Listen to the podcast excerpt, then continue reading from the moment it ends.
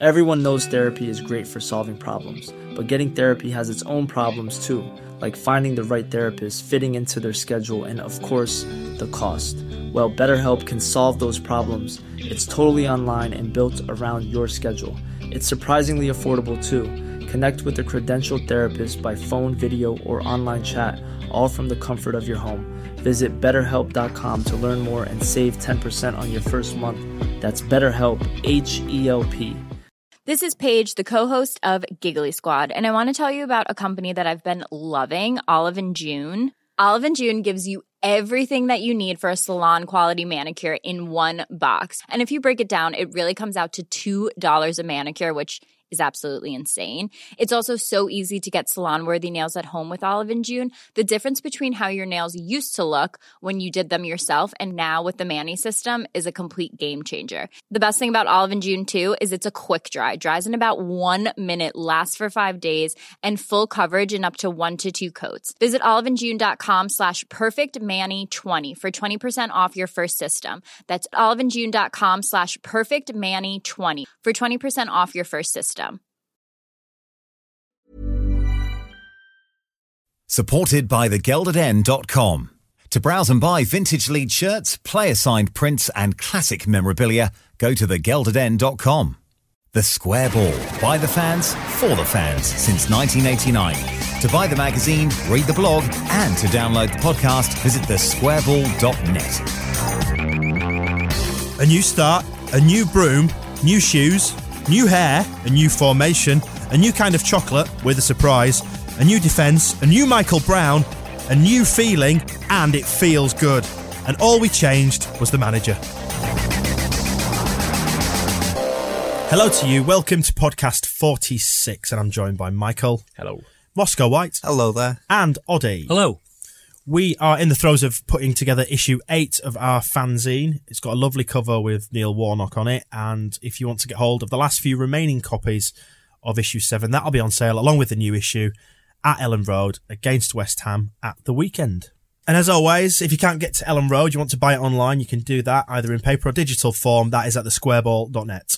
Part one, let's get into it straight away. Then this is White Watching and the first home match in Neil Warnock's reign at Elland Road against Southampton on Sky. I predicted we were going to win all three of these games, and You've not been at all correct. no, but I wasn't a million miles off because we absolutely paggered Southampton. Didn't win. Didn't win. You're still wrong. I feel it was I feel it was a moral victory for me saying that we'd win because What about Hull? Did was that a moral victory as well? almost. There's nothing moral in Hull.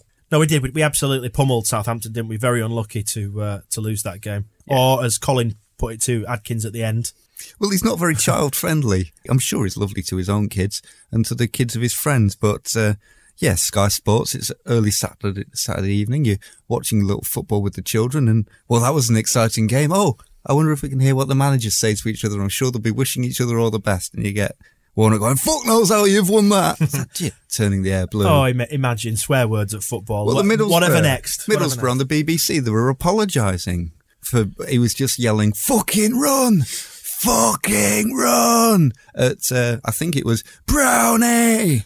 and again, I mean, brownies they're only eleven. I think they're not even girl guides yet, and to be yelling at them to fucking ru- you want to Yes, very good. want- Very yeah, good. You Yeah, see we, what I'm. we get it. Back to Southampton. If only we still had a yellow away kit, we could, it would be even more a point with brown shorts. for the second or third time, we absolutely pummeled Southampton, didn't we? We did, but we still can't defend. Was what I took from that game. It's since improved, obviously, but I think the goal that they scored was very much in keeping with most of the goals we've conceded this year. Where you're just thinking, where are they? Why is no one near him? Wow, Shit. open spaces. They were just admiring that cross and the knockdown. Oh, that's then- that's a good ball. Look yeah, at that. Look at that. Oh, Why can't we do stuff like that? turned around to one of the strikers and said, bloody hell, this, this gentleman's Japanese. Don't see many of them in Yorkshire. And then nodded it back to, uh, to the best striker in the division and he could write the rest. But to only, to keep the best striker in the division down to just one. And it was a it was a slight lapse in concentration. We've had systematic lapses in concentration for most of the season, but in this instance, at least it was they switched off once. All right, we conceded, and we were very unlucky not to score. I thought. Before we move on to our misfortune not to score, there were a couple of other times when Southampton broke away and there were, where are the, where have they all gone? And O'Dea running at his own goal is never something you want to see. But, But we he got away with it. He hadn't got his superpowers by then, and he obviously No. we'll, we'll we'll get to that when we get to Middlesbrough shortly. You said Moscow, you weren't really looking forward to the rest of the season. How do you think we fared? Because uh, we had a criticism on Twitter that we were a little bit anti Warnock in the last podcast. Do you think that was fair comment? Because I um, thought we played really well in this in terms of being crap at the back. We did all right against the you know the top side in the league. You should press me on this question when we get to Middlesbrough. So, because I wasn't too keen on this game, I wasn't sure what everybody was going on about because I watched it and the last 20 minutes or 25 minutes when we were creating a lot of sort of frantic chances, all we were doing was giving Clayton the ball in the centre circle and he was just chipping it into the penalty area where there were 30 or 40 players hoping that Becchio would get his head on it. And then a few times he did and we'd, we'd get to the second ball and there'd be a scramble. But again, because there were 20 or 30 players, it never actually looked to me like we were going to score. Becchio was incredibly close with the shot that Becchio Davis sh- he should have saved. scored. Yeah. I think it was actually going wide. It made it made it look like a very good save, but due to the angle Yeah. he was coming in at, I think it would probably have gone out for a throw in if it hadn't hit anyone. And then there was Tom Lees as well, but we never made a chance like the chance that Southampton had, where Lambert was never going to miss that because he had all the time in the world. Where they And just it- pulled us apart and just yeah, and scored. it was just constantly in the mixer, But- in the mixer, and we're better than that. Yeah, no, but are we? Because we might have better intentions going forward, but in terms of being organised and doing, you know, the ugly part of the game well, closing down, uh, the effort, tempo, pressing, all those things that have been absent for parts of the season where we've lacked shape and organisation. And to be fair, the you create nice chances like Southampton's when the game's a bit more stretched. This was well, they were time wasted in the first half. Pretty much once they scored, they had every single player back. Well, that's the time when you there's, have to there's stretch not, it. There's not the same gaps there when every when there's no one on their side interested in. And you, well, you're not going to make any gaps if you just give it to your midfielder and just let him chip it into the Yeah, box. but if they're being compact, we can't complain when That's we're defending We in a need- compact you've got to- well, that's when we're, you've got trying to to try and get we're trying to get through a dense wall, and the only way to get through it is to batter through it. Well, no. Well, another an alternative way is to go around the back. You There can hold no- and give. You can't get round this. Well, you'd, um, it would have been nice to try. It just seemed like that wasn't going to work. So, giving it, But it nearly did. It should have done. Webber, had, not Webber had chances, Becchio had chances. It might be slightly more industrial, but we can't complain when we're creating chances against a very good team that has been built over the course of a couple of seasons and has grown together. You know, And and there's that- added to their squad where we're churning players for fun and getting rid of them and signing another shithouse freebie. Whereas they've built this squad, invested in it, Mm. But none of we the- matched them and we we overpowered them. none of that's different in terms of our squad and, and who's there from earlier in the season. And earlier in the season, we used to score goals. We quite got often. Absolutely battered at Southampton, though. Yeah, that was remembering. first day of the We season. looked, things abs- we weren't. looked a completely different league to them. And, But some, then- and so, sometimes though, you're going to have to try and win games by brute force, which is something we haven't done for ages. and they were defending quite deep, so it's hard to get round the back of them when they're virtually defending on the 18 yard box. It's like there's that one shot where there's, I think everyone apart from Lonergan is in the six yard box. Yeah, and so then you've got to come up with something a bit more crafty than There's just you can do putting it in the unless air. you're going to unless If you're going to suggest how that other close- people, how people close grab them and drag them out of the if area. there's nothing you can do, How close do you want it into the six yard box? If there's know? nothing you can do, all every team would do is score one and then put all 10 players in the penalty box and just stand there. Because if there's nothing you can do, oh, well, we've scored now, so let's blow for full time and that's it because you can't score because we'll just stand in the penalty box. But we do- You can, you can get round them. You can do it other ways. And as I said, this will make me sound like a Warnock hating Grinch. But if you get me to the Middlesbrough game, I'll be a little bit more forthright. It's just I came away from the Southampton game thinking I wasn't quite as chuffed with it as a lot of people seem to be because yes, it was effort. Yes, it was industry. Yes, there was a lot of scrambles, but there was not much intelligence. And when we've got players like McCormack and Snodgrass and Clayton who are clever players, seeing, it was seeing Clayton reduced to just constant lobs that I think irked me most when I would have liked to see him use his brain a little bit more. Yeah, but we did have the effort and the tempo and closing down that we've been crying out for all season. We've been fine. It wasn't just the final effort. ball; it was Well, the, look, we, we, look, we How can go, many we can, times look, have we- look, well, we can go around on this in circles on this forever, and we, we've got limited time. So let's draw one positive. I've from, got all night. let's draw one positive from uh, We what- draw lots of positives. It's very good. I was I'm one not as bad as particular one particular positive was the atmosphere. Despite it being a bit of a crap crowd, it was a real buzz about the place, wasn't there? Because the team were well, they were doing enough to lift the crowd, which is something we've complained about. The team never performs, so the crowd stays flat, which in turn makes it harder to play and pressure grows. Whereas in this case, they were all pulled together in the mixer sometimes. All right, it was a bit industrial, wasn't pretty, but the crowd responded to the battering ram approach, and maybe that's what's needed a little bit at Elland Road. I certainly approve of having a decent atmosphere because it's been no fun going to Elland Road this season because it's just been quiet and full of misery. Let's move on then onto the next game. The whole game. Speaking of misery, Yeah, this was shit. Move on.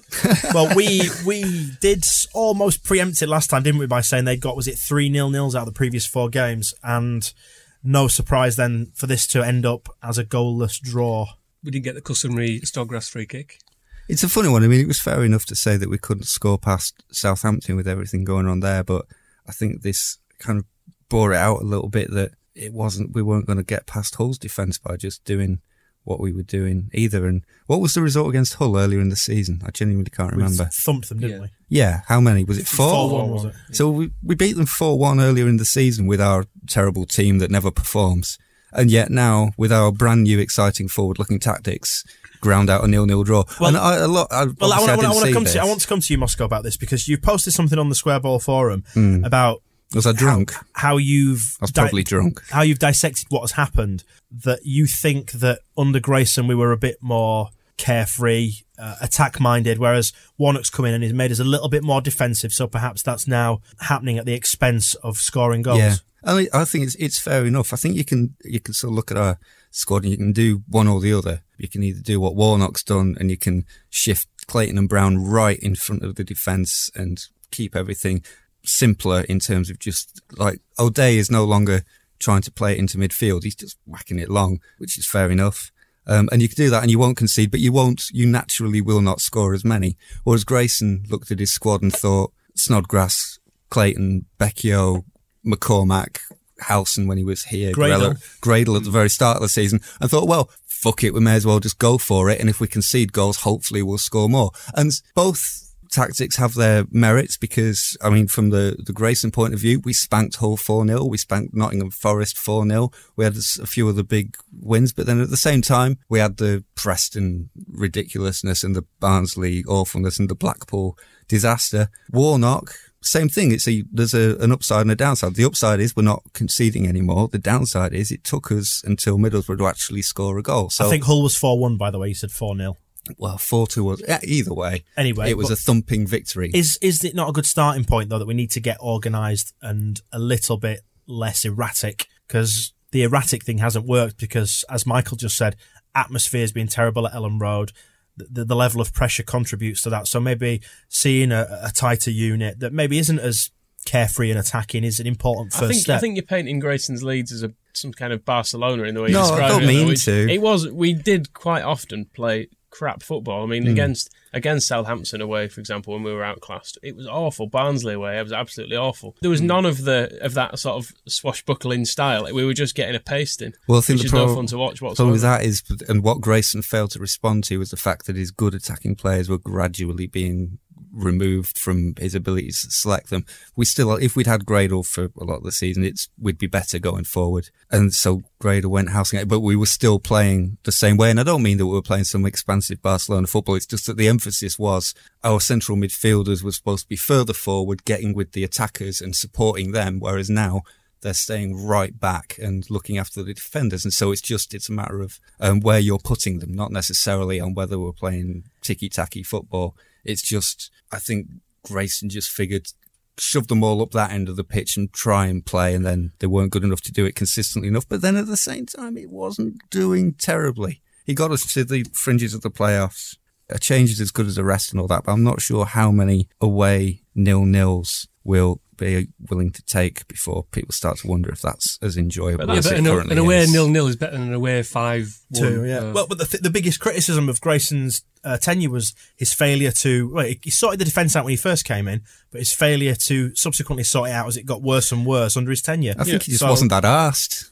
Hull, are- Hull are one of the best sides in the division, and if we were already in the playoffs, getting a point there, or if we were starting the season, a point at Hull is a fine result. That's there's nothing wrong with that whatsoever. It's only because we're in a position where we're having to chase people down in the playoffs that we're suddenly thinking we need to win every game. That's No. Redfearn's fault, though. We'd have been several points further ahead if it wasn't for this. Final uh, mention then for the penis formation, um, which we drew on last time. Strangely popular, that. Yeah, it's taken on a life of its, own. It's own. amazing the it? things you just say without thinking that people pick up on and, and like.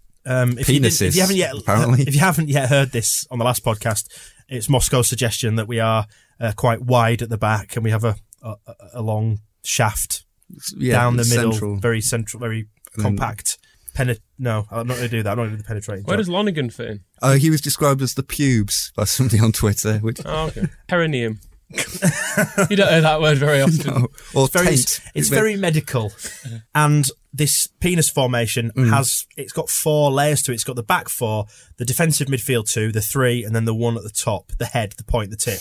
Whereas Grayson was very much a fan of of four four two, and is this newer, more modern outlooking tactic of getting uh, four lines of players different and maybe a bit better than the 4-4-2 which we Oh. were, we were how many times did we complain or other people do on message boards about Hauser not our problem anymore but you know we're getting overrun in a four-man midfield We played 4 5 1 most of last year. no we did but it's still it was still um, predominantly a line It across the a- middle wasn't it? Well, yeah, but switched into a 4 3 3. We had Snodgrass and Gradel backing up Becchio with Howson bursting yeah, from this is, this is a very distinct line line set of four lines isn't it? Whereas that was three across the middle and with two men out wide who could join the attack. It's still three banks of players I, have, I haven't been reading Jonathan Wilson's column much of late. I, I mean, I agree with you, by the way. I think the way we're playing now is a more four lines of four, isn't that what they used to do in like the 1930s?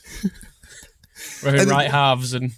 I know, do you do it? Don't fuck I, don't. I, can't, I can't remember how it hey listen well let's get on to the very big positive from we've, this fortnight we've reached our tactical wall. Yeah. uh, the penis is yeah, no further. Middlesbrough nil, Leeds two. Great performance on Sunday lunchtime on the telly. Absolutely top draw. Professional from start to finish. Overran them against the team in the playoff positions. There's nothing to fault here, is there, with it? We can't at all. Nope. We made them look quite average. We Made them look terrible. We've been missing a trick. All these teams are crap. Yeah. We've been making them look good all season. We've nothing to fear. The Look at sa- like Southampton, we made them look quite ordinary, but it's the teams at the bottom end of the table we make look like world beaters. Your Coventrys, your Doncasters that we seem to struggle Again. with. I guess that's why it's frustra- fault. yeah, frustrating because we, Yeah. you know, Nero fiddled while Rome burned a little bit, didn't we? With Redfearn, not Redfearn's fault. Is that at his. I, was, I thought his nickname was Red as Neil Redfearn. We should have been calling him Nero. Yes, he fiddled while Rome burned. Although it was the the, the directors and the board obviously who fiddled, didn't they? While uh, we were losing to well, Can we say that legally? Oh no, I definitely saw Harvey wanking while in those three games. Was a bit, and he got his mug on TV as well. Yeah, he did. Yeah, I a didn't bit like that. sinister him, Santa Yeah. Lorimer. I didn't like it. And that's something. Oh god, the people are, everyone will think I hate Warnock for this, but he's he's on TV a lot when we're on TV. Every bloody two minutes, have a look, cut to the bench, see what Warnock's doing. Oh, he's chewing gum and shouting at somebody, then gets his chapstick out. No, but Fair he's, enough. he- no, come on, he's charismatic. He's good telly. He's doesn't, it doesn't mean you have to see him every five bloody minutes. I want to see what Becchio's doing. I 'Cause he'll think be- again, you- he's- you're getting your knickers in a twist about nothing. To be honest, You miss no, my knickers, aren't, my knickers aren't in a twist about that. It's just, like, I mean, the the um, it's a thong, isn't it? I think it's the BBC way. They keep lingering for too long on whatever shot it is. And when it's a close up of Neil Warnock, there's only so long. I mean, he's not that pretty young man with his hook nose and his borderline mullet And no eyebrows. no eyebrows. But yes, good performance. I do worry that we relied. I mean, it was Justin Hoyte's assist for the second. There's no way that ever should have been a goal. But If you pressurise teams, they'll make mistakes. Yeah, McCormack did great running unchallenged from the halfway line. We looked solid and we did create a few other chances. And on the balance of it in the championship, if you do that enough, teams will make mistakes because not many of them are any good. I thought we were great. I was amazed that Middlesbrough were that crap, but we were great. Yeah, and I think that's credit to us because we were good as well. It's a two-sided thing, isn't it? I was actually, I was also amazed when I looked at the, I know I, we must have mentioned it last time, but that Middlesbrough are fourth because they've been all season, have just been win, lose, draw, win, lose, draw, win, lose, draw, and somehow they've managed to get up to fourth. So maybe it's an argument that consistency's overrated. No, but I wouldn't like to follow that as a model because it looked like fucking chaos. And also, I mean, Barry Robson, what's, um, the story there? Because he's going to play for Vancouver Whitecaps following in, uh, John Johnny- Stiles. And John Giles is uh, Giles and Stiles as well. Not not in the same team, No. I don't think. And I think uh, Beardsley was over did. there as well, and even perhaps David Harvey. Yes. Although, uh, yeah, I have to I confirmed? think I have to double check Is that, that. confirmed? So No, I didn't play. he's um so he's off at the end of the season, and so he didn't look particularly bothered, and then he just decided, I don't know actually what he got he sent off kicked out. for. He kicked out. That's what it was for. It wasn't a good value sending off though. No, No. It It was, was a a, twitch flick. of the leg. If you're going to get sent off, you may as well go Danny Mills on Craig Bellamy Yeah. and just crack him in the side of the shins. To, you know, start walking off before you even. Moral of the story: get your money's worth if you're going to get sent off. Absolutely. Right. Well, um, running out of time on this bit, so let's wrap up the good bits from this. Aidy White's assist. That was good. Paul Robinson looks like a psychopath. Yes, and We need um, more psychopaths in our team. We've got too many he nice flew in- boys. when he flew into Emnes down in the corner because everyone in the crowd went, "Yes!" and the header off the line as well. uh, that, especially because he was moving backwards Yeah. and twisted, and has probably put his back out because he's not a young man. Quick final note from Martin Keown, commentator on the BBC. If you watch this on the telly in this country, barely able to hide his disdain for Leeds United. and in particular, Michael Brown, who hit him in the head with a football. Not that he's holding a grudge No. with every fibre of his being, with He's every not very good breath. though, is he? He wouldn't have been able to do that, and he can't run. And describing, was it uh, McCormack as a poor man's Wayne Rooney? I think that was Oh meant as a God. compliment, but didn't, but- didn't Danny Mills then describe Keown as a poor man Steve Bould at half time?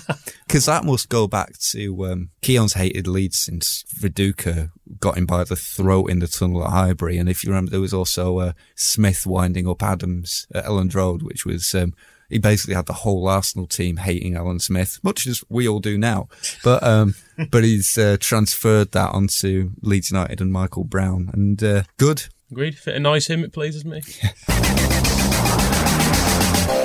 Let's start this bit, as always, then by talking about the ins and outs at Elland Road and Thorpe Arch. First one in, as we mentioned in the first bit of the podcast, Paul Robinson. Not that one. He's in on loan, 33 years old, wearing number 33 shirt. He's a reasonable signing. I don't think he's a very good player, particularly, but He was a good player. I think he's been brought in not for what he can necessarily contribute with his feet, but more, more what he can shout at people. His fists. Yeah. I, looked- I would do, if I was another defender, I would do what he told me. I think with the best will in the world, though, you're quite short, so you'd be on the opposite flank, fullback. Don't think you'd be centre half next to him. I thought, I thought you were suggesting I was Alan Wright or something. I'm not- I've never noticed that resemblance, resemblance, before. actually, yeah, yeah. A specky Alan Wright. Email now, ladies. Paul Robinson. Paul Robinson did look good against Middlesbrough, didn't he? And uh, I remember him at West Brom, and he, he seemed good enough as a sort of a tough left back then. And you can, and he's not been around too many clubs. He's just Watford, West Brom, and Bolton. Is it the only slight worry I have is his talk of signing him permanently? I mean, he's thirty three. Get someone better or we might, younger. we might get another year out of him, I suppose. If we well, a bit don't. like Warnock, really. you know, I think we've, we've sacrificed all sort of long term vision, haven't we? At the minute, it's all about this season and next. Yes, that is Mainly a, next. is an issue. Nearly, yeah, we're, we're teetering on the edge of next season, aren't we? Already, yeah. Danny Webber also has come in and looked all right, hasn't he? I mean, Just say he's not played for quite some time. Must Looked quite lively. when I saw he'd not played for a club for getting on for a year, I was a little bit worried. But hey, yeah, he seems He's kept himself fit. he seems perfectly good. and they said on the Beeb, didn't they? Turn down offers from what was it, China, Thailand, the, Qatar. the Emirates. Yeah, who knows? Whereas, I mean, Nicolas Anelka plays in China now, so you can see this is the kind of class of player we're in for now. Ken wasn't joking when he was talking about Thierry Henry coming to us on loan. Thierry Henry, Nicolas Anelka, Danny Webber, these are the kind of circles we're moving in. Anyway, He's, he's probably as good an attacker as we can sign, given it's outside of a transfer window, so we can only have free ones. Beggars can't be choosers, and he looks all right. Unless we're hoping to drag Mark Viduka and Rod Wallace back out of retirement or something. There's not much. That was strange when they panned around in um, the Cellnet Stadium yesterday on the BBC. and it had, uh, um, the big, it's not been Cellnet for ten years. the big banners with, um, Cellnet. Good network. you know, the big banners with Viduka and Hasselbaink.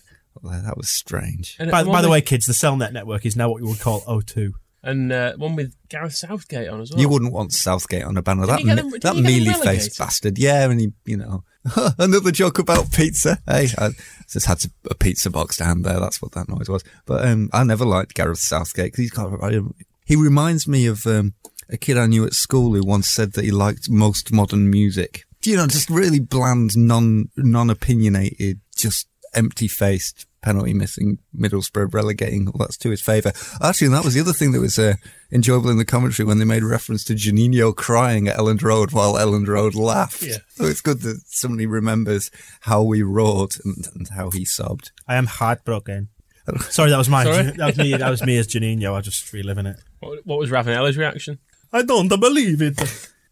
Who else, did, they have? have? Emerson, Emerson had him. Was he Brazilian as well? Yeah, it'll It the sounded a lot it'll like be my- the same one. similar to He- my a bit, Juninho. a bit deeper though. He wasn't. More he was a bigger, baritone. bla- bigger man, wasn't he? Yeah. No, I okay. don't believe it. No, that's Italian. I don't know.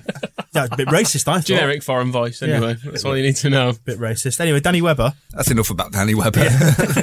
He'll do for now. Warnock knows him. Better than Painter. Can he play in goal though? Because uh, that we've got the goalkeeper merry-go-round to come on left. Warnock doesn't like them on the bench. Seemingly doesn't like them in the squad.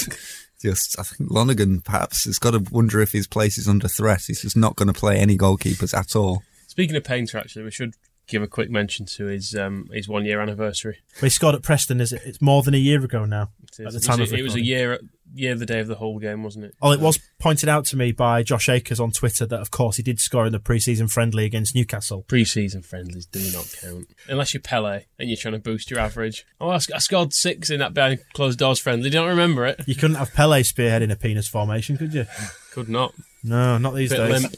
Uh, goalkeepers in out, shaking it all about. Mostly shaking where Rachubka's concerned. My God, What a man he is. it is. is extraordinary. Consistent.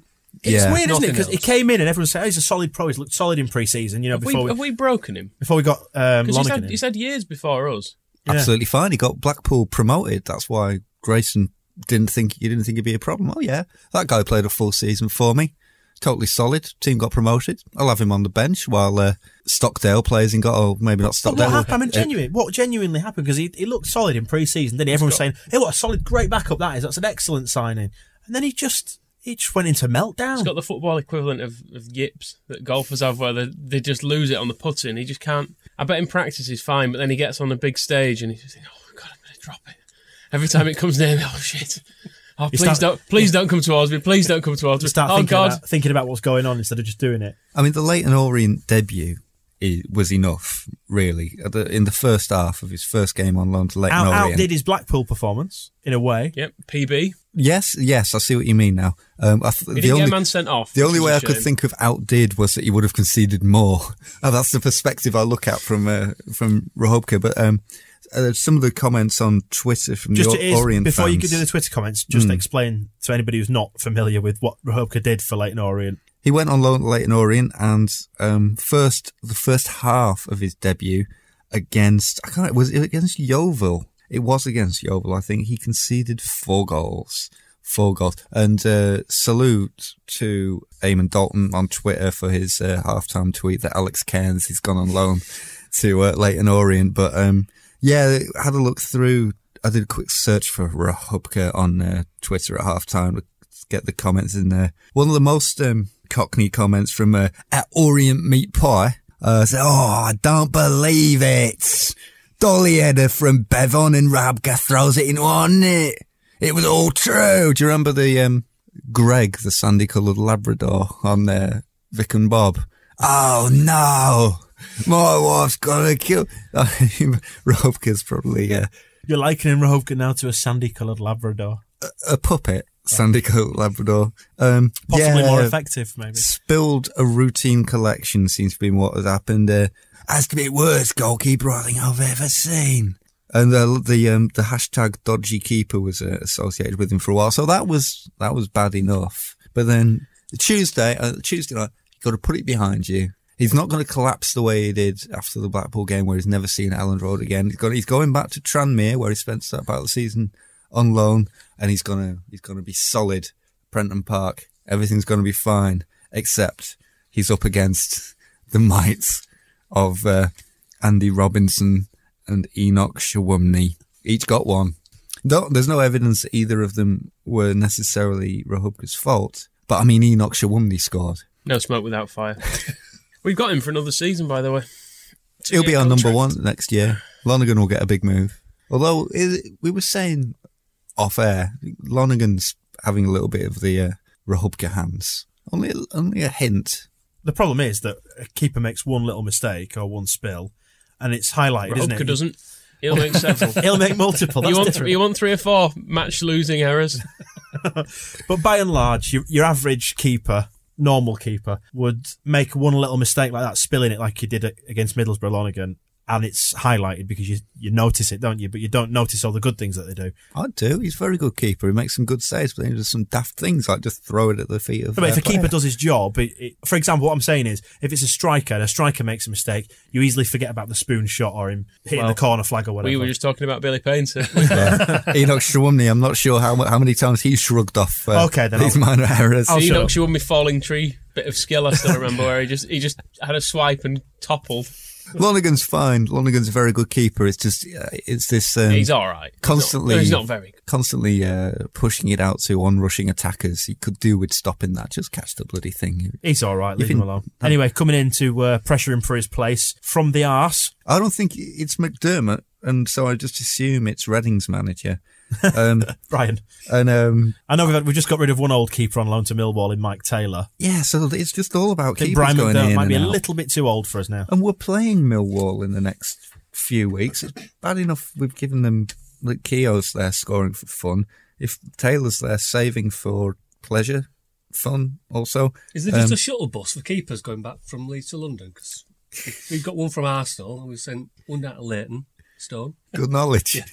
yeah, I'm not sure what Mc- McDermott's score is because I'm pretty. I thought he was coming on a youth loan, which means he'll only play for the youth team because we did that with some. Was it a keeper from Liverpool? I'm getting really bored of all these keepers. We seem to we seem to go through about six or seven a season that, that turn up, don't play, or play one game. And we generally have good ones, like Frank Fielding, who's now brilliant at Derby, was on loan to us for a while, but never played, I don't think. And that, um, who's that Spurs one that we got that never played, who's supposed to be decent? Ben. Alnwick, Yes. the one who was Alnwick was in. game? wanking in the corner. Was That's- that him? That's or the was one. that Yeah, someone yeah, yeah. else? No, that's the right one. That's the Is right that the one. one? Yeah. Him of uh, Sunderland and Spurs fame, yeah. Oh, him. yeah. Cleared that up then. Legally. Yeah, you remember it now. yes. As long as you remember it, then it definitely happened. yeah, so young keeper. And well, I mean, you wouldn't ship Maik Taylor out on loan with Rachubka out on loan unless this young lad, is it Sean McDermott, his name? I think so. Yeah, coming in from Arsenal on loan for a month. So Because Cairns is out on loan somewhere, isn't he? Isn't? Barrow, Barrow still. following hot in the footsteps of poor Alan Because the, the worry is, I'm totally in favour of not having a keeper on the bench and just, you know, taking your chances with Billy Paynter or whoever. Although Who we, doesn't love to see an outfield player in net? it's extraordinary. I mean, we we perhaps would love Lucas Radebe half a notch less if it hadn't been for him going in goal. So I'm always happy to see that. But it was raised um, that keepers do, like Lonergan, could that little finger. Do we know it's fully healed? And in a Warnock, a war, in a Warnock. God, that's, that's Well, a how's he injured Freudian slip. Finger in a warnock. Um, is this the penis? Is that an, an enhancement to the penis formation? well, he's the perennium. a little sneaky, a little sneaky finger up there. Did you remember uh, Lloyd Sam's tweet from earlier in the season on on that subject? Where on earth are we going with this? We're going with this. If uh, if Lonergan gets injured in the Who's going to warm up, massage Warnock's prostate? Okay, we're going to have to sign six more goalkeepers. That's all it comes down to. Yeah, but if you get, we can all the recall clauses in the world aren't no good if keeper gets injured in the warm up, and you have to actually start with Billy Paynter in goal. I don't mind him coming on in the second half as a replacement for a sending off or whatever. That's fine, but I don't ever want to see us in goal. Number nine. William Paynter. Just t- tell him it's playing in that direction. Billy, if it comes near you, get it in. what Give away loads of corners. is it? Billy, what Let's move on to talk about the Leeds United Supporters Trust. A couple of angles on this. First one being that the football licensing angle is now being pushed by the government because, let's get all technical now, you'll be aware that there was the inquiry that was set up by the government. They put together a select committee that carried out uh, an inquiry into football, which was, was it last year at some yeah, point? it was July last year. Yeah, and they produced a report which made a number of recommendations, including uh, the fact that football clubs should be licensed, conditions of these licenses to do with supporter representation, talking to supporters groups, amongst many other things, and FA reform. Now, they put forward their report to the football authorities, and the football authorities this week Ha. have now responded, haven't they? Ha. And said, in other words, we will now take on board. We'll board do nothing. Have you We'll- seen the FA's response? we will pretty much take on board what you've said and, and put it into place, maybe.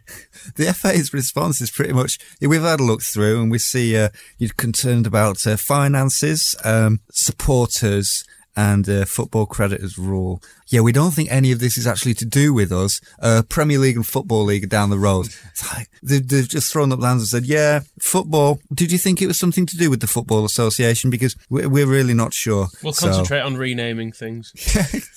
Yeah, we've we've got to we've got to try and find a manager for the uh, for the England team. We're we're concentrated on just begging Harry Redknapp for the next three months. So uh, if you want to talk about football governance, don't don't look here. Well, the upshot is, more seriously, that they have said they will take on board and carry out the measures suggested at some indeterminate point in the future. Now, the licensing is going to come in for the start of next season, isn't it? Conditions of the licensing is going to be that clubs have to appoint somebody. I think in the Premier League, it's got to be a defined SLO, support uh, liaison officer, and lower Peter down Lorimer. And, le- and lower down the leagues, it's going to be a designated individual. But Peter Lorimer. Mm. the important bit, the important bit, we're getting there, is that they will have to talk to supporters groups, including supporters trusts. Well, it's not necessarily going to be sports for us because there- there's that big loophole of saying, well, how about because one of the FA's responses was, we think we think it might be best if the clubs decide which supporters groups they speak to. Not that they've got the likes of, that Shaun Harvey is, you know, he's on the board of the football league and is perhaps saying they're a terrible bunch these uh, supporters. So it remains to be seen who they will actually speak to. From the supporters' point of view, it should damn well be a supporters' trust because they are licensed, uh, democratic. They are run. And this was this was Direct. this was recognised as well in the response. Yes, and also because that's what it said in the bloody report. So now that the FA are passing the book and saying it's now to do with them, and uh, Premier League clubs and football league clubs are going saying, oh, well, you know, mm, we'll think about it. They're all, you know, but, But what it it's now- got the it- government behind it. What so. it now has, yeah, it has the weight of government, and they've said if the football authorities don't enact these changes, they will do it at a, at a governmental level. So it now gives a bit of leverage for the supporters trust to turn around and, and again, the condition of the licensing is that it gives supporters groups the right to complain and uh, kick up a fuss if the club are not talking to them. So it opens a door, and it will be interesting to see how it plays out. And one thing I don't think it gives uh, clubs license to do, or it certainly wasn't one of the recommendations of the report, was that they should ban people who run supporters trusts from buying tickets uh, to see the club they support. Don't remember seeing that in any of the recommendations. No. Um, so perhaps Leeds United are ahead of the game there. Maybe they've they've moved forward into something that uh, that, that was just seen as too revolutionary for the football reformers to suggest. Or even abuse data protection laws by naming people. That wasn't mentioned either, and uh, and uh, Ofcom as well by not allowing people the right of reply to, by just uh, incidentally podcasts doesn't apply. We can say what we want. Um, uh, if you're looking for an exemplary ex- example, an exemplary example of Indeed, how to that's a uh, tautology. Isn't how it? to respond to football supporters trusts, I would suggest that Ken and Shaun and Peter are kind of going in the opposite direction to the prevailing Tide. I think winds prevail more often than tides. Okay. So tides come in and out every day, but a wind tends to just Blow go one go in one direction, and bring a storm along with it, perhaps a, a broken down old boat. Interesting that the club, uh, well, I say the club, well, Ken didn't start slagging off the supporters trust for once this week. He had a week off. Yeah, Haven't you given do it. you do wonder, don't you, if it was because this complaint's gone into Ofcom that someone at Yorkshire Radio has finally had the nous to turn around and say, "Hang on a second, we're probably breaching Ofcom guidelines by giving absolutely no right of reply whatsoever." Oh, Have you read the guidelines, lads? Yeah, I think we was- didn't think anyone was listening. Shit. he went big style last week. We had uh, Gary Cooper, the chairman of the trust, talking to us on the podcast. foul mouthed, offensive individual. and it was and um yeah and then it was uh, that was the the rant about how nobody's listening to them they make no impression on anybody but themselves that took three and a half minutes and 600 odd words and then we didn't know that this was happening when we spoke to mr cooper but the um board members were trying to buy away tickets and found that they couldn't and were being told to contact ticket services so they contacted uh, shaun harvey directly who said in Selling a little or a lot? Shopify helps you do your thing however you cha-ching. Shopify is the global commerce platform that helps you sell at every stage of your business. From the launch your online shop stage to the first real life store stage, all the way to the did we just hit a million orders stage. Shopify is there to help you grow. Shopify helps you turn browsers into buyers with the internet's best converting checkout. 36% better on average compared to other leading commerce platforms because businesses that grow grow with Shopify. Get a $1 per month trial period at shopify.com/work. shopify.com/work. Everyone knows therapy is great for solving problems, but getting therapy has its own problems too, like finding the right therapist, fitting into their schedule, and of course, the cost. Well, BetterHelp can solve those problems. It's totally online and built around your schedule. It's surprisingly affordable too. Connect with a credentialed therapist by phone, video, or online chat, all from the comfort of your home. Visit betterhelp.com to learn more and save 10% on your first month. That's BetterHelp, H E L P. Hey there, it's Michelle Norris. I'm host of a podcast called Your Mama's Kitchen. When I travel, I'm usually looking for a way to find a taste of home when I'm not at home. And one of the things I love to do when I am at home is entertain. And Airbnb allows me to do that. When I was in California recently, I rented a house that had a great kitchen. And when we were sitting around the table, we we're all thinking, we're in someone else's house. Someone could be in all of our homes as well. If you have a home, but you're not always at home, you have an Airbnb. Your home might be worth more than you think. Find out how much at airbnb.com/slash host. Simple terms. How do you think he talks, Shaun Harvey? You're good at voices. I don't know. In simple terms, we are exercising our right only to sell tickets to those who we wish to do so. Which actually is a Sound like really a badly written. snake. yes, good. That is exactly what I intended. It doesn't. Um, it doesn't even make. It doesn't even make sense. In simple terms, we are exercising our right only to sell tickets to those who we wish to do so. So it means we only wish to have people buying tickets who we wish to do so because they're not selling the tickets. He's an awful grammarian, Harvey.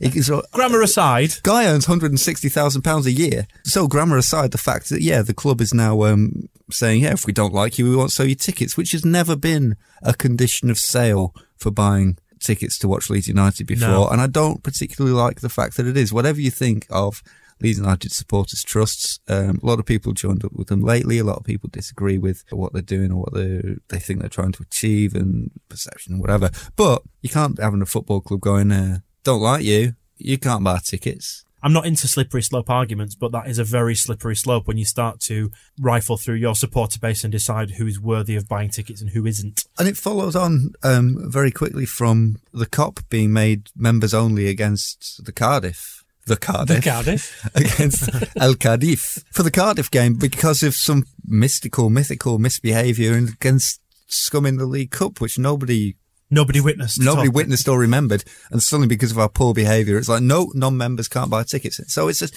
it's not the first time this season that they've just brought this hammer down and said to groups of Leeds fans, "You can't come in." Final word in this uh, section then to you, Moscow, seeing as you love Robert Snodgrass. So it was off uh, playing for Scotland in Slovenia, wasn't it? It was Bob. He got half an hour, well, twenty-nine minutes, as a, a matter of fact, and uh, Which was your favourite minute? don't make me choose. The one just before climax. That furious, angry minute.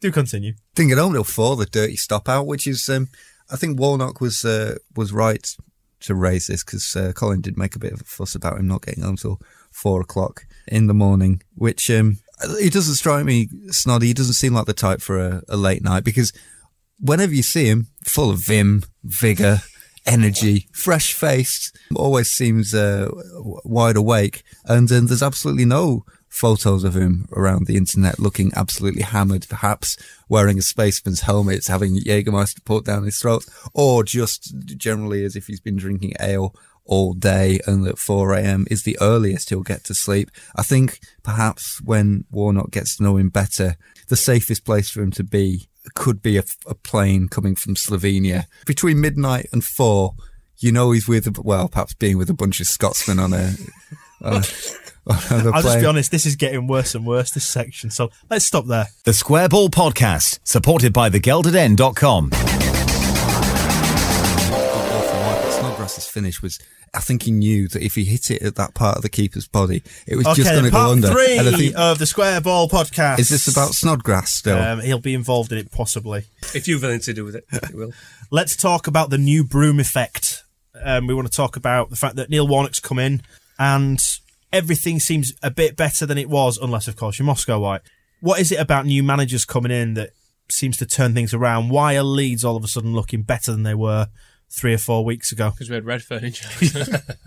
It's strange because everyone is praising Warnock for sorting the defence out. But when you think back to Grayson, the first thing he did was sort the defence out. And then somehow it got considerably worse. But then Richard time Naylor had a bad back hmm. and it went sits up. It was Grayson that brought Naylor in, and we all thought something. inspired signing. Sam Sodji. It was that was what sorted us out. It's incredible to think back. Naylor and Sodji were the two linchpins, and to think now. When did it when did it first go wrong with the defence under Grayson? Preston's the first time. Oh, Barnsley. Which was first? Christ. Christ was definitely first. Although he'd abandoned us by the time that the Preston and Barnsley games came around. I don't remember. We're supposed to be looking at positivity, not where Grayson went wrong. Did You, you, you talk about Warnock. Tell us why he's good. But an interesting place to start is the article that was done by the secret footballer in the Guardian newspaper, wasn't it? That's a good starting point. Go from there. Well, they have that chap in the Guardian who who was apparently a professional footballer, and he coincidentally was talking about. He was talking more about because Terry Connor isn't exactly uh, filling Mick McCarthy's uh, big clown boots very well at Wolves, and he was saying that number twos being promoted don't have the same effect as a new manager. And he said it spoke to what's happening at Leeds United, where he said this professional footballer cringes when he hears people say that a new manager has come in and he's got them organised. Because he said what actually happens is the squad has got slack under their previous manager. And now, because the new guys there and they've got to impress him, they're actually just doing what they were supposed to be doing all along. And that's the effect that you get from a new manager. So there is an element with a new manager coming in where he doesn't actually have to do that much. He just has to be new and everyone will suddenly snap to attention. Whereas before when Grayson was saying, Brownie, get nearer to the defence, he just kind of, oh, you know, it's different when Neil says it. It's different when Neil says it. Maybe that's all it is. It's like when you've been in a relationship for a while to begin with. You're trying to do everything you can to please someone. Oh, um, Coronation Street. Yeah, I'll watch that. Yeah, and then eventually, Then you stop washing. a couple of years, it's resentment. You're not doing anything. You sat in your pants. Put some trousers on. No. I'll only have to take them off again. What's the point? Shower now. I'll have to have another one tomorrow if I have one now. What's the point? Are you getting married soon? yeah. I'm not sure wives are as easily easy to replace as football managers. But there is some truth in it. What Warnock seems to have done is uh, come in and give everybody a big metaphoric cuddle, doesn't he? And he's talking the right way to the fans. He's a very seasoned pro, knows what he's saying. It's all very cleverly designed to bring us into it. We all, but you know, he's, he's always talking about let's get thirty thousand in for West Ham. Let's get this. Let's get that. Seen the prices. I think part of my uneasiness is uh, is to do with a lot of that because uh, it's it's the first manager we've had since Dennis Wise, and even he was a a, a blip in the post relegation from Premier League era where I've seen him on the telly a lot, and I'm kind of I've seen him doing like I've seen him being witty as QPR manager and doing all his post match stuff, and now he's kind of he's put a lead stop on, he's come here. It's a little bit like um, I'm not sure about the celebrity manager angle because we've not. I mean, David O'Leary kind of built himself up Kevin into Blackwell that. was, had a magnetic personality. Well, that's it. And the only other one I think was Dennis Wise was a, a celebrity, but I was always quite proud of the fact that Leeds fans never really took to him. That he was the poison dwarf when he came, he was the poison dwarf while he was here, he was the mega poison dwarf when he went. And so I- I'm a little bit. He does talk a good game. I've quite Oh, liked seeing help. his interviews because Grayson was increasingly towards the end. You could see he was a man on the edge because he knew every game he was thinking, "I'm getting sacked. I'm getting sacked very soon. I don't know when it's coming, but I'm getting sacked." Somebody remarked on, I can't remember if it was WACCOE, or if it was our forum, that it was nice to see somebody who'd not had some media training doing an interview because all the current managers and the footballers, they're all given media training. This is, you'll ask, be asked this sort of question. This is how to respond. And it's just become a game of, of blandness and platitudes, hasn't it? And I think maybe Grayson was a little bit guilty of that.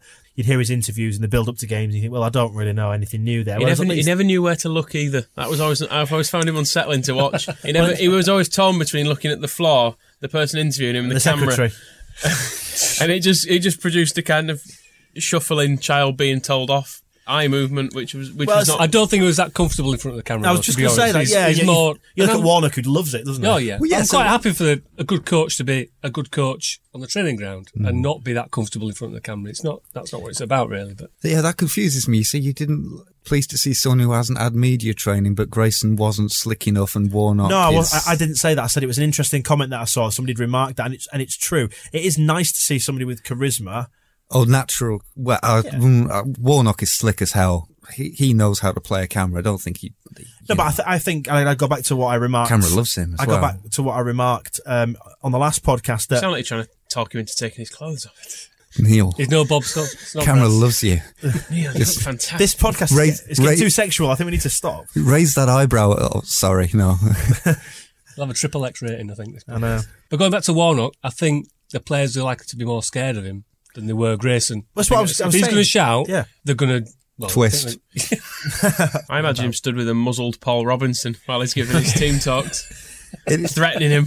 But you do, you know, you go back to what we were saying earlier about the swearing on the touchline against Middlesbrough and, uh, well, and Southampton and everyone else, that uh, he's demanding stuff. He's constantly making demands of the players because he's got a big personality to do that and they respect him. I'm sure there's a, an amount of fear there as well, you know, healthy fear that he's going to start driving them onwards. And as he said about Southampton, that's the minimum he expects. Whereas how many abject performances have we seen over the last couple of years from Leeds? Good ones too, when we get all the attacking thing right, but you get a sense that they've all had a rocket up the arse and maybe it is the new broom effect. A rocket or a broom up there?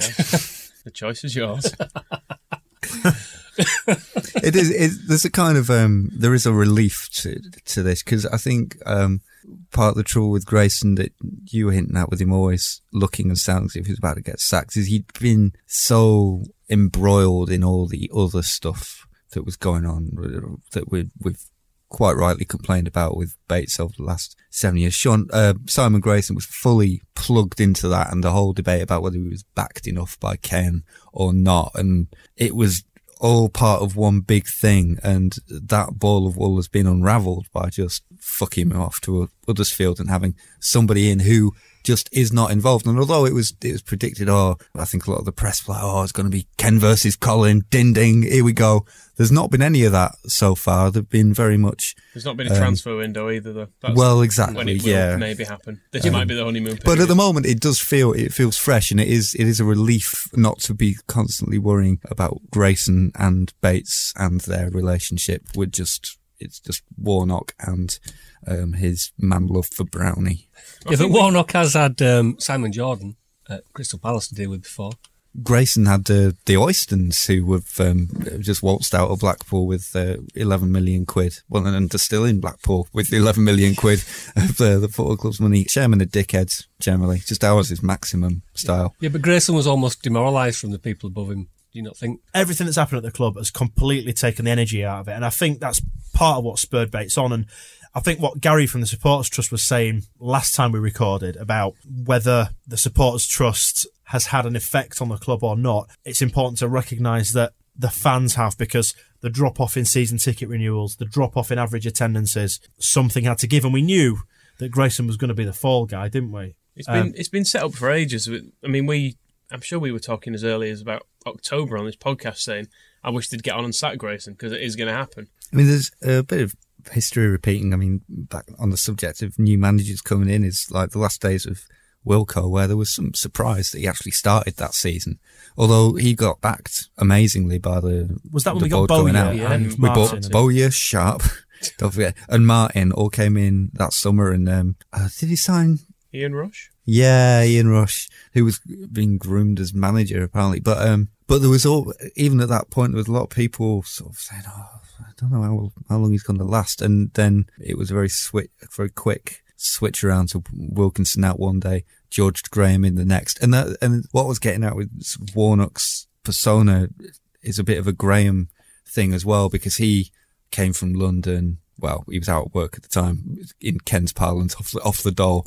But um, you know, he, he He was bit he was he was associated with uh, um, London and glamour. He was Stroller George, and he and I, I was remember just before he left, there was um, that interview we did with Bryn Law, I think, where you know when we played Tottenham, and uh, they were saying, "So, uh, which uh, bench will you be on at the weekend, then, George?" And he kind of he, he went very seriously. He said, uh, "Oh, I, I don't think you really need to ask me that," and then paused for the cameras to stop filming, and then went.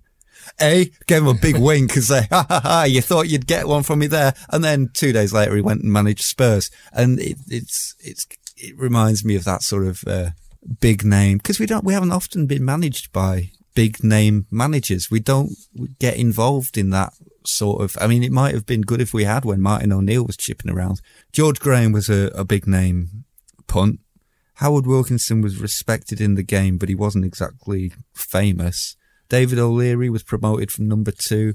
Peter Reid was a laughing stock before he came. And when he left. And then prior to that was uh, Bremner, Gray, Clarke, all just promoted from within. That was still the overspill of the whole yeah, post it was just our own players. Revie himself was just promoted from the boot room. So we've never, we don't often take this punt of going out and getting the highest profile manager around, which is, I think, part of why I'm sort of a little uneasy about it, but also at the same time, It's a good I think thing. it's why it's come in and it has given the place a lift because it is an element of just like, ah, this guy, we know about this. We've seen him. He's great. He's funny on the telly and it's, and it's all, it gives everybody a little bit of a, a lift and an atmosphere. And it's got to be good for the players as well. Because if you're Aidy White and you've been managed by, you know, you've had coaching from Ian Miller for most of your career, suddenly here's Neil Warnock, who, you know, you're a young lad you watch Match of the Day and there he was. And now here he is. Never on match of the day for long. And now he's putting you on the right wing. But no, that's true. One thing you can say about Warnock, though, is not London glam. He's about as Yorkshire as you can get. And so there are other parallels there with Wilkinson a little bit. The strange shaped head, the, the weird Wilkinson hair. has a no, there's nothing wrong with the shape of Howard Wilkinson's head. a, a lot of There's a lot of plasters on it at, at different times, but I don't remember it being a particularly you know, odd it- shape. um, the sort of cantankerous Yorkshireman, bit funny looking, you know. Although he was less show-offy than Warnock, his sense of humour, I think, was often underrated. I think the difference with Often Wilkinson. accidental. oh, I think you. mm, I don't know. Some, some of the Some of those signings. Fucking. Carlton Palmer. The, uh, the I recommend to everybody the story in uh, Managing to Succeed that Howard relates himself of him pretending to be Peter Shreeves, the Tottenham manager, phoning up Allan Clarke, the Barnsley manager, with a bid for David Hirst. Apparently he'd, he'd nearly bought him off him just for a laugh because he was a great impressionist. The major difference between Wilkinson and Warnock is that Wilkinson was a much younger man and he came in with a 10 year plan. Warnock is uh, a very old, well, a, a much, Relatively so. a relatively old man. But a much shorter plan. Yeah, with an 18 month plan. Have we not got to a point now though where we need that short term plan because we've we're dwindling. You know, next year is going to be as long a stay out of the top division as last time. So we're getting into the realms of Well, yeah, but that was needing how, to um, go up. When we were trying to come out of the division last time, and we'd been down for longer than this, we took a 10 year run at it. It was a 10 year plan to get up very quickly, but then there was something, there was Yes, something but- else there. Whereas now, and also at that time, our chairman hadn't been alive since the ninth century. And, and you know, he's been, been joined by another old geezer and But look, football's changed. The, the, the step up from this division to the top tier is not what it was. I mean, for crying out loud, we went up and won the league, you know, the year after we went up, which is, you know, it's unheard of. It's not going to be done now unless somebody comes in with billions and trillions of uh, pounds of oil money, are they? But Wilkinson came in in, what was it, 1988? We got promoted in, in 1990. So that was a very quick, short term turnaround. And as I said last time about getting in players that he knows will do a job, that's exactly what he did. He went and got reliable old pros in to get us out of this division. got them all from the division above though. That's true. But again, as we And said, he got them all at their peak as well. They weren't all old pros. I mean, Fairclough was what, 28? We remember them as old pros because they seemed so I was thinking, of. Stra- I was thinking of Strachan. To well, be fair. yeah, Strachan was uh, the daddy or the granddaddy, but um, but it took serious cash money to do that, and that's right. One of the things that has changed completely is that the seriousness of the cash money you have to spend has increased in its seriousness compared to then. But that's where I think Bates has crossed a line now by bringing Warnock in. Proven promoter of teams, we're going to need to see a promotion from him before he goes. And the only way he's going to do that is spend some money. And I think Warnock will be quite open if he doesn't get the funds to do that. Do you think we've reached shit or bust point now?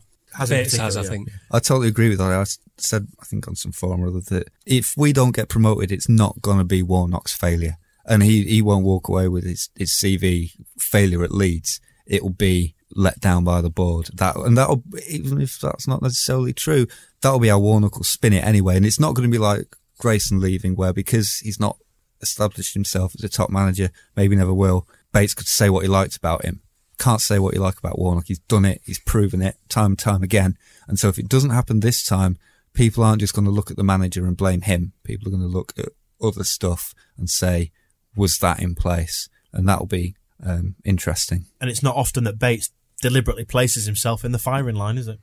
Um, no, and if Neil Redfearn hadn't been crap, he wouldn't have. In the final part of the podcast, let us talk about the games that are coming up, amongst other things. Uh, the first one on the horizon West Ham, the Hammers, School of Football, EastEnders, World Cup. London, World Cup, 1966. Scotty Bobby Parker. Moore. Bobby Moore, all the above. They're coming up to Elland Road on Saturday. They sold all the tickets as well. They have, which is 3,000. Well, they they they're, the Well. streets are paved with gold down Yeah, there. people aren't talk about the north-south divide. If people living around bloody Upton Park can afford Leeds United West Stand prices, something's the matter with this economy. And I, oh no, wrong podcast. and it is looking like a decent crowd. So, is there anything to say, given the new momentum that we've gained in the last few weeks, that we shouldn't go out there and turn them over comfortably? I think Moscow will hate this game. I think Sam Allardyce. I'm interested to see how he'll cope with Warnock's tactics. This is it is going to be um, War of quite attrition? physical. I imagine. I'm looking forward to Michael Brown and Kevin Nolan Kissing. fighting. Important to say they're unbeaten in seven games since they lost 5 1 at Ipswich, who are rubbish. Gives us Do a hope. loss then. They have some fairly poor draws in there as well. I mean, look at their wage bill. Jesus Christ, how are they not running away with this league? Their wage bill must be about five times what ours is, and what everyone else in the division is. I mean, how much money does Carlton Cole and, and who else is there? They got Nolan, Noble, Carew. These players are earning fortunes. Is Carew still there? I don't know. I've lost track there. of Carew. Um, I do like his name.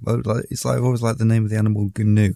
But um, I think whether whatever happens against West Ham after playing Southampton so recently, I guarantee that we will be happier if Southampton win the league than West Ham win the league. And I, Southampton win the league won't give me much pleasure either. But don't want to see this lot. It'd be funny if they didn't go up. It would be, but well, Reading's late surge Ian Harte inspired tilt at the at the promotion places isn't relevant to our uh, our game against West Ham, but it's putting the pressure on them. I mean, I actually had a, a bet of the weekend. I had a double on um, Southampton and West Ham, uh, Southampton and Reading both winning, and uh, thought about West Ham for the treble. Didn't bother, and they drew. Just goes to show how great I am at stuff. Vindicated. One note of caution for this game they've now got that bloody Vaz Tê from Barnsley who scored against us. I don't like him.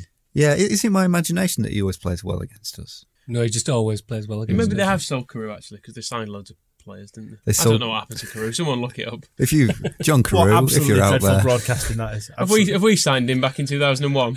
but yeah, I really hope West Ham fail. To be perfectly honest, because the particularly on Saturday, the amount of money they've spent on their team is essentially cheating. They've actually spent all of Iceland's money, haven't they, on football? Yeah, which isn't admittedly very much. if you did a pie chart, there's probably more porn money than Iceland money gone into the team. I'm not sure about that because they've have they not just been underwriting the debt, so it's all Iceland's debt. And uh, You can't sell porn and go into debt, can you? Surely. no, I mean the, the Icelandics were in charge first, and then the Icelandic economy went completely tits up, and then And Pawn bailed, and then the them out. porn barons came in and, and underwrote all the debt. So Iceland's government is now made up of tits, I think it may be vibrators and things like that. That that may be what's happened. vibrators, and things like that. Yeah. If you're an Icelandic listener, get in touch and And sorry, yeah, let us know if your economy is propped up by sex toys. And they've got Big Sam, and he's like Warnock, I guess. Um, it- you know, when Warnock's not on your side, you don't like him. When he's on your side, you, you like him and, and even tolerate him. But Big Sam, he's a I just I'd find Fat Sam hard to tolerate if he was here, harder than Warnock, particularly. because I, the thing I don't like most of all is that headset. And someone's put here in the yeah. notes. Well, this is it. Warnock is not Bluetooth enabled. Bluetooth enabled, yeah. And it reminds me of those tossers that you see walking around the supermarket with the Bluetooth earpiece in. Just- Chewing gum. That's Yeah. Sam's combination as The- well. And it's Probably Mondeo drivers. it's annoying as well. Because, Sorry if that's you. because you know you- you've seen the way his teams play. yeah. There's really nothing. There's really no need for all these backroom staff and all these systems.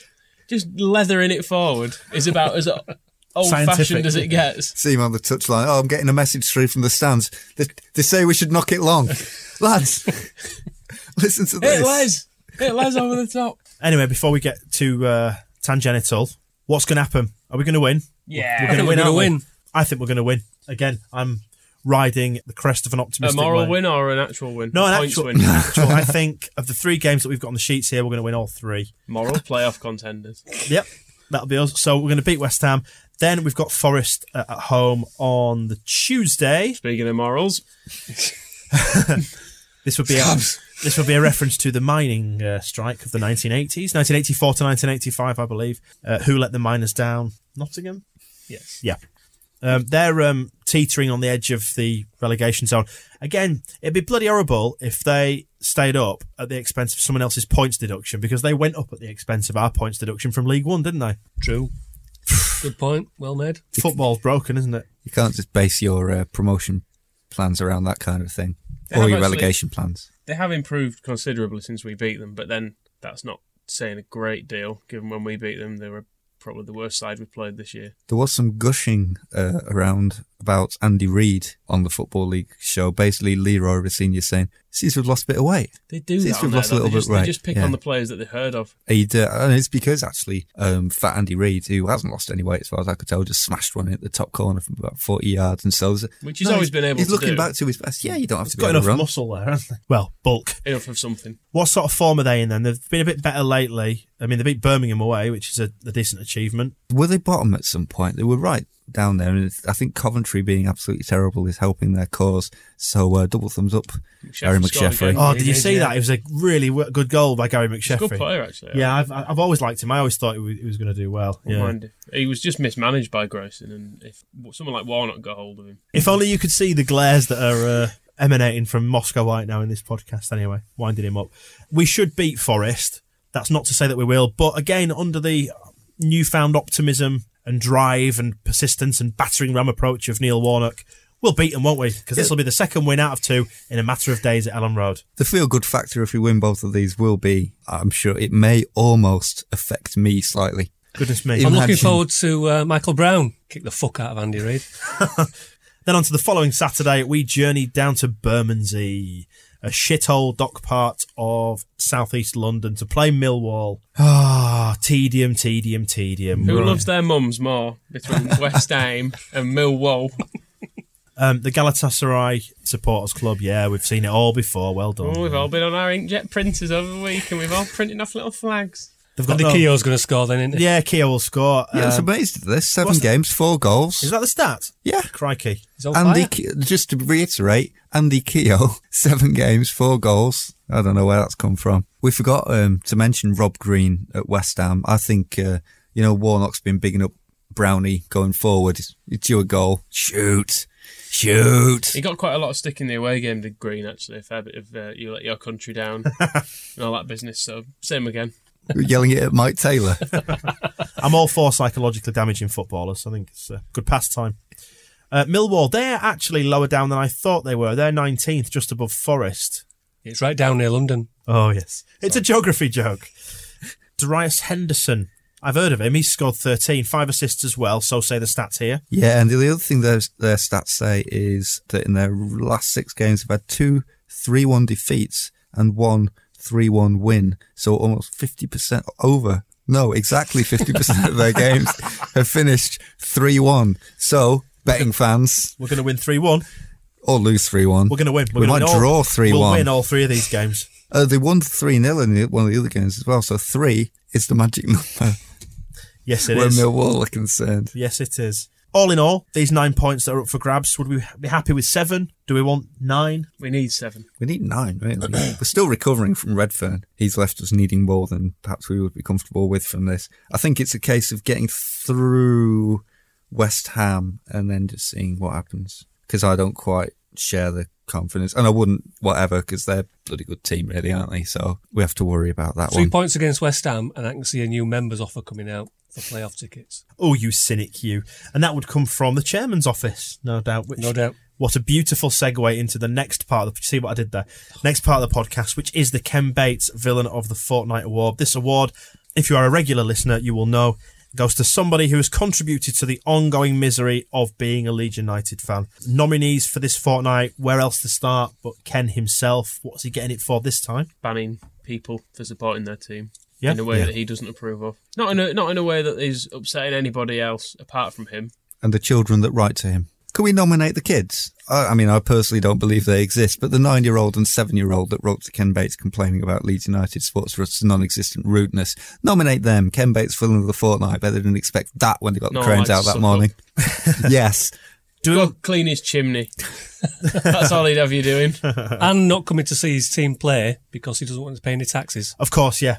I can't stand these absentee owners who have That's right. stooges in place running their clubs from afar. He doesn't like. Um, he's quite often going on about the wasting of the tax money as well, um, which he doesn't pay. Yep, nothing to do with him. At least he's not a hypocrite. It is he funny- refuses to contribute to that pot. What that is is funny? wasted. What is funny on a genuine point there is one of his uh, lines of attack in the program and in his uh, state radio address is always about people's attendance records. Yet he must see fewer than twenty games a season. And yet it's free for him. No, he, no, he must charge himself for a ticket because he doesn't take a penny. Yeah, he's got to. He's got to. But he, he has overseen the building of a brand new presidential suites for himself in the best seat in the ground. So the least he could do is turn up when we're playing like crap under Redfearn. We actually said before we got to this bit that we didn't have much fun Bates this week. There's so much Ten bitterness minutes now. later. so uh, do we want to lump? Har- Do you want to staple Harvey to Bates? Oh, I'd he- love to. because he sent the email, didn't he? To, yeah, uh, they kind of come as a package. Right, and so- speaking of bitterness, So Bates, Harvey, and children. Okay. Uh, Speaking of bitterness, Martin Keown for his uh, his commentating efforts against for Leeds against Middlesbrough. What a bitter, bitter, bitter bastard! No, you could almost. I mean, you could. Can you hear somebody's shoulders tense up through a microphone? Because with every mention of Michael Brown hitting him in the head with a football, you could almost hear that just coming out of him. And he, he I don't know, he's It a was barely- hating bastard. barely disguisable, wasn't it? Is just disdain for Leeds United. Uh, you, because uh, Leeds United score and Keown's reaction is, yes, quite lucky with the finish there, I suppose. Well, the referee, he's not changing his mind. It's just, oh, no, it was, he ruined, uh, what was, uh, well, he helped to ruin what was quite an enjoyable game. So Martin Keown, at least though, uh, when he's commentating, he's not in the studio at half time, so you don't have to look at him. Did you notice as well in the box just how much makeup Craig Holland seemed to have on? Matt Holland. Matt Holland, sorry. I couldn't recognise him. I didn't know who it was. I thought it was um, what's his Shane face. I was going to say um, the guy who plays Lily Savage out when he's not in drag. Paul O'Grady. Yeah, I thought it was Paul O'Grady sitting there. and It turns out it's Matt Holland. Um, on the Middlesbrough game, do we want to give it to Barry Robson as well for his dirty kick out, lunge, horrible tackle kick? that was just a stream of words. he didn't deserve the red card, um, and he doesn't deserve this either. So I suppose yes, he's definitely Yes, got to be nominated. You're, you're in Barry. Who else can we nominate from the last fortnight? You must go because you've been miserable. You, Yeah. You're not getting on board with all this positivity. We're on a out. march. Yeah, you're definitely getting lumbered with this uh, nomination. In terms of the games we've played in the last couple of weeks, is it worth giving Kelvin Davis of Southampton a, a nomination for not necessarily something negative, but don't forget this is somebody who has contributed to our misery and he made us lose by doing his job really well in goal for Southampton. Stick him in the on the list. Same with um, Nick Barmby by ruining the night of everybody who, who went to Hull or even thought about Hull or even um, went anywhere happened to just glance at a map and remember that Hull existed. Anybody who's been near the fish counter in Morrison's. I wanted to go double barreled with Barmby because it, it just brought back to me that while we were enjoying our new manager and the, the You don't glorious, seem to be. the glorious boost that it's given us and all the happy days that are resulting, it reminded me of uh, Venables coming in where there was a little bit of positivity. I mean, he managed Barcelona. How bad can he Christmas tree. be? Think of that Christmas tree. Yeah, it's going to be brilliant. And then uh, bang, Nick Barmby turned up. And, oh, for fuck's sake! England International.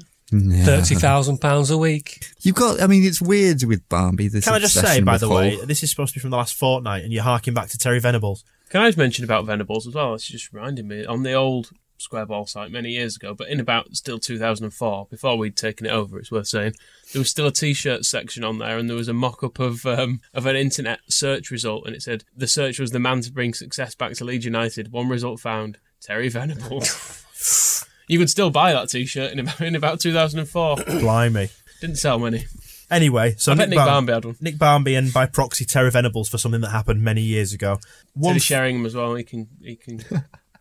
Demon Venables used to be. And Darren Anderton for uh, Yep, Darren Anderton. because he was he was always coming, wasn't he? He al- he always ruined that season with the spectre of him being about to be signed at all If he could have just passed that medical, I would always have been here. I always felt it was a bit harsh on Venables that part because people always used to go bloody Venables come to Leeds signing shit like Barmby and Anderton. He never did sign Anderton, but it was always wanted held against him. He fucking wanted You to. could see it in his eyes. And finally, then, the final nominee, Craig Levein, for keeping your precious Robert Snodgrass. Keeping if anybody should be keeping Robert Snodgrass up all night, it should be me. So, the nominees for Just talking though. this fortnight. While you play the Ben Hannick role in the corner. right, so the nominees are Ken Bates and Shaun Harvey and some children, ostensibly for banning the LUST board members from buying tickets for away matches.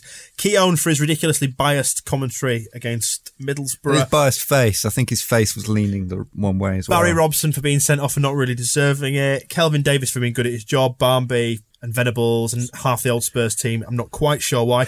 Moscow White, you get a nomination as well. Hey. Quite an extensive list this time for being a negative bastard. And Craig Levein gets a nomination for keeping Snoddy out all hours. Who's going to get it? Barbie Venables Anderton. I was going to say Keown myself. We do have a lot of. Um, should we just give it to the City of London? Because Keown, Arsenal, we've got half the Spurs team. We've got West Ham and Millwall coming up. Barry Robson's kind of got a Cockney name. Bates is from uh, bloody uh, Walthamstow, although he can't win. Let's give it to Lon- the City of London. Oh, and predating the uh, Galatasaray stuff that we're going to suffer from Millwall. Well, that's get the next- retaliation in next week. first. That's the next Yeah, get the retaliation in first. We won't dignify them with a response, but we'll outfox them with a uh, preemptive strike. Oddie, who should we give it to? Moscow White. Well done, Moscow White. You take home the Ken Bates Villain of the Fortnight award, if there was an award. Warnock out. Right. uh, Any other business? Final bit of the podcast. I want to say a quick thank you to MJ Mowbray, who's been doing the article for us around all the grounds of Yorkshire. If you haven't read this yet, it's in the fanzine this year, running right across the season. He's trying to visit all these 66 grounds in Yorkshire. I think it's in the top seven tiers of football. So he's trying to do all the grounds in Yorkshire, all while following Leeds United home and away. It's quite an Top achievement. tier would be wasting his time. Well, yeah, you're absolutely right. Um, but anyway, he went off to Whitby for one match, and he has given us some Whitby rock. So thank you very much, Mr. Mowbray. Is it? Where is it? Yeah, you're not, uh, not It's in round. my bag. It's in my bag. I will pass it. So he's round giving the you end. some rock. I'll pass it round at the end. Right, you're nominated. Too late. There's there's no uh, retrospective action. Do we want to say thank you to somebody for this Rattles packet? Oh yeah, we said thank you the other week, but then I've had it in my car since. Um, We finally ate them. thank you to Katie Burton for your for your for your peanut slab. I say That sounds. I'll say no more. yes, we did mention last I have time. in front of me a Polaroid picture. It's a it's a type of it's a type of New Zealandy chocolate, we believe. Uh, so thank you very much for that. Okay, your peanut slab. Finally, we have to say, oh, this is this podcast has been a disgrace. Finally, we've got to say happy birthday to somebody. Since it's um, a special one and it's on a special day, Big on Paddy's. Day. St Patrick's Day, seventeenth of March. That's right. They haven't moved it yet, have they? Not yet. Darren Aviard, happy 50th birthday. Yeah, 50 many happy glorious years. Wow, half a Is- century, not out. Noted writer for the Square Ball magazine, and uh, and so we're, we're as willing to wish happy birthday to one of our own, and we hope uh, hope the, the post fifties are as successful as the, the first fifty years. Let's for him. hope for another fifty years. Yeah, great stuff. Telegram from the Queen, Indeed. halfway there. Right then, we need to get going. So I'll mention quickly about issue eight of the Square Ball magazine. We are putting it together as we speak. That's going to be out for the West Ham game on Saturday. Handful of copies left of issue seven. If you want to get your hands on those, do it at the ground on Saturday. Otherwise, go to the squareball.net where you can buy the magazine in paper or digital download format. We are now done. I think we will be back in another fortnight or so. Don't forget to get in touch with us. We would love to hear from you. Podcast at the thesquareball.net for email, tweet at the squareball, get hold of us on Facebook as well. That's us, I think. Let's go. Back out into the evening. Goodbye from me. Bye from Michael. Goodbye. Moscow White. Goodbye. And Oddie. Goodbye. We'll speak to you again in two weeks. Bye bye. The Squareball Podcast, supported by thegeldeden.com.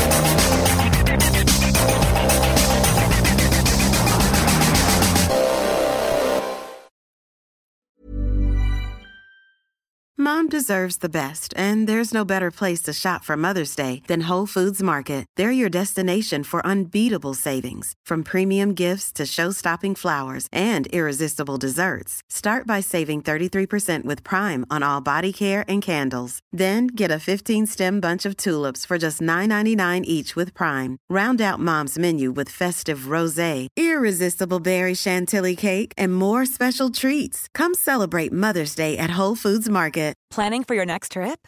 Elevate your travel style with Quince. Quince has all the jet setting essentials you'll want for your next getaway, like European linen, premium luggage options, buttery soft Italian leather bags, and so much more. And is all priced at 50 to 80% less than similar brands.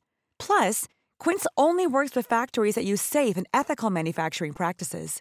Pack your bags with high-quality essentials you'll be wearing for vacations to come with Quince. Go to quince.com slash pack for free shipping and 365-day returns.